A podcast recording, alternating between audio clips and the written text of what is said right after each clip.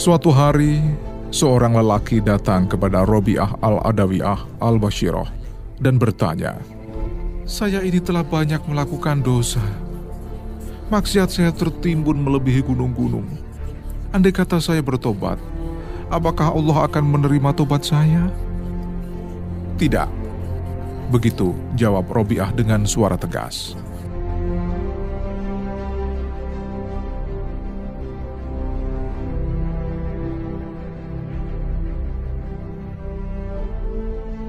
Lalu seorang lelaki datang pula kepadanya dan berkata, Seandainya tiap butir pasir itu adalah dosa, maka seluas gurunlah tebaran dosa saya.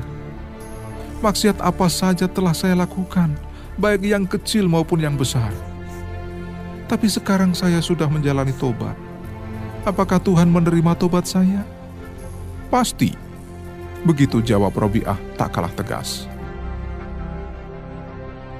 Lalu ia menjelaskan, kalau Tuhan tidak berkenan menerima tobat seorang hamba, apakah mungkin hamba itu tergerak menjalani tobat?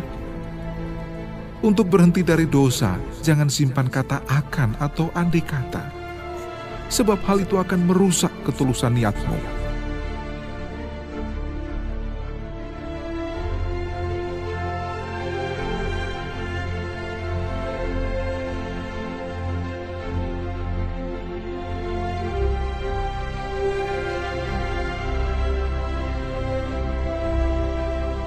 Ucapan ulama perempuan dari kota Basra itu sering kali menyakitkan telinga bagi mereka yang tidak memahami jalan pikirannya.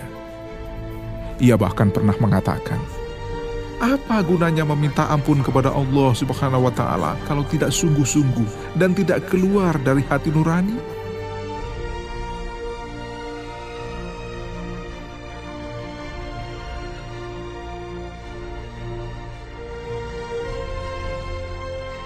Barangkali karena ia telah mengalami kepahitan hidup sejak awal kehadirannya di dunia sebagai anak keempat.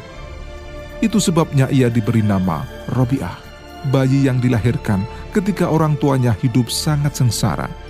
Meskipun waktu itu kota Basrah bergelimang dengan kekayaan dan kemewahan.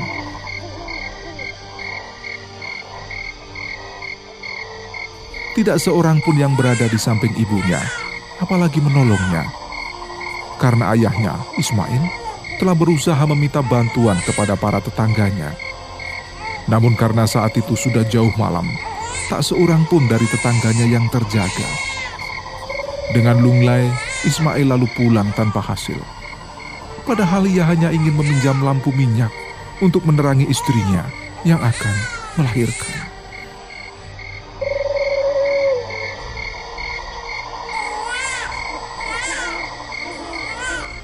Dengan perasaan putus asa, Ismail masuk ke dalam biliknya. Tiba-tiba matanya terbelalak gembira menyaksikan apa yang terjadi di bilik. Seberkas cahaya memancar dari bayi yang baru saja dilahirkan tanpa bantuan siapa-siapa.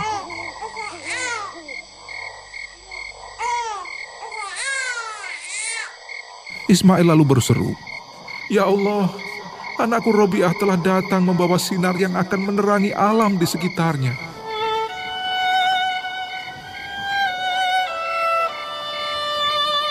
Tapi berkas cahaya yang membungkus bayi kecil itu tidak membuat keluarganya lepas dari belitan kemiskinan. Ismail tetap tak punya apa-apa, kecuali tiga kerat roti untuk istrinya yang masih lemah. Ia lantas bersujud dalam sholat tahajud yang panjang, menyerahkan nasib dirinya dan seluruh keluarganya kepada Allah Subhanahu wa Ta'ala.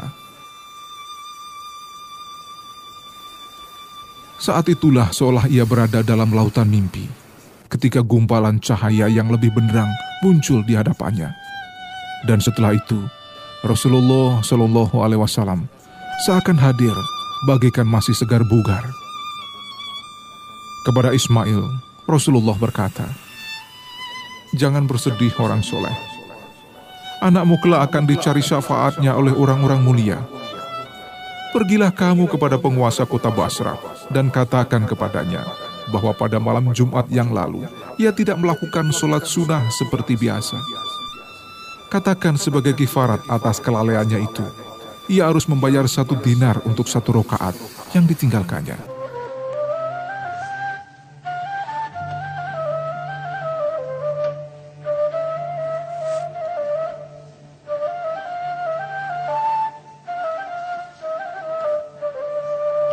Ketika Ismail mengerjakan seperti yang telah diperintahkan Rasulullah Shallallahu Alaihi Wasallam dalam mimpinya, Izazadan, penguasa kota Basrah, sangat terkejut.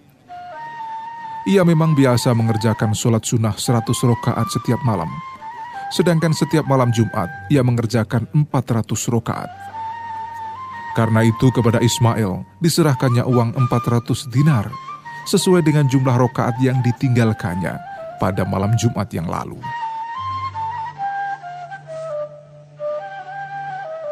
Itulah sebagian dari tanda-tanda karomah Robiah al-Adawiyah, seorang sufi perempuan dari kota Basrah yang di hatinya hanya tersedia cinta kepada Allah Subhanahu wa taala.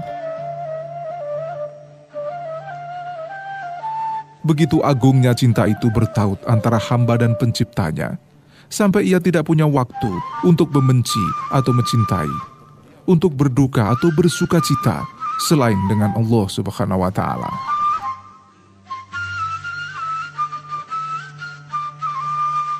Tiap malam ia bermunajat kepada Allah dengan doanya.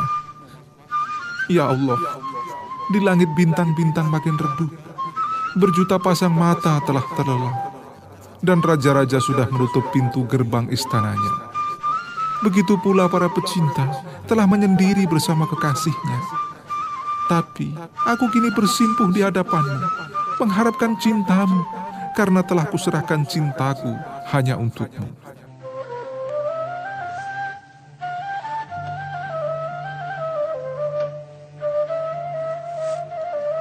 Rabi'ah pandai sekali meniup seruling. Untuk jangka waktu tertentu, ia menopang hidupnya dengan bermain musik.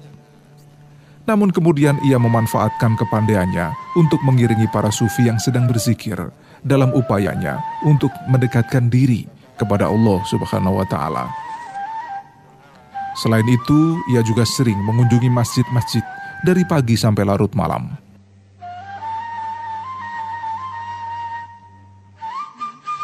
Namun karena ia merasa dengan cara itu, Allah tidak makin menghampirinya, maka ditinggalkannya semua itu. Ia tidak lagi meniup seruling dan tidak lagi mendatangi masjid-masjid. Ia menghabiskan waktu dengan beribadah dan berzikir.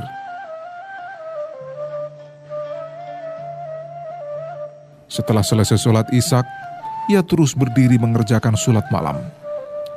Ia sering berdoa, Ya Allah, saksikanlah seluruh umat manusia sudah tertidur lelap. Tapi aku yang berlumur dosa masih berdiri di hadapanmu. Kumohon dengan sangat, tunjukkanlah pandanganmu kepada aku, agar aku tetap berada dalam keadaan jaga, demi pengabdianku yang tuntas kepadamu ya Allah. Jika fajar telah merekah, dan serat-serat cahaya menembari cakrawala. Robiah pun berdoa, Ya Allah, malam telah berlalu dan siang menjelang datang. Seandainya malam tidak pernah berakhir, alangkah bahagianya hatiku.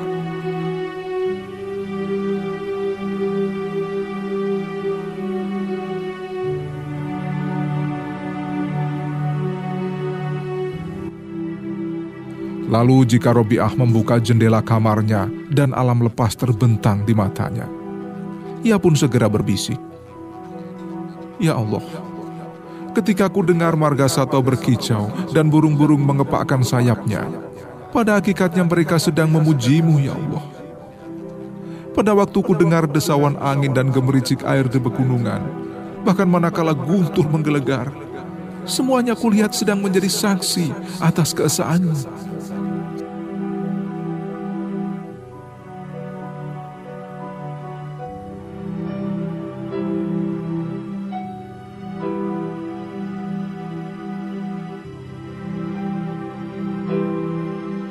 Tentang masa depannya, ia pernah ditanya oleh Sufyan Al-Tawari.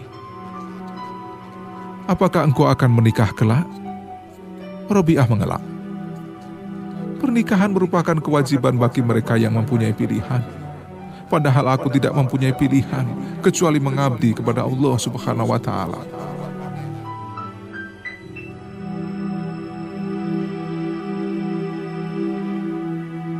Bagaimana jalannya sampai engkau mencari martabat seperti itu, Robiah? Karena telah kuberikan seluruh hidupku. Begitu kata Robiah.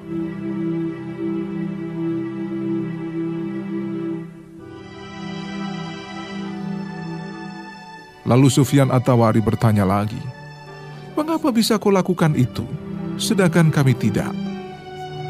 Dengan tulus, Rabi'ah menjawab, Sebab aku tidak mampu menciptakan keserasian antara perkawinan dan cintaku kepada Allah Subhanahu wa Ta'ala.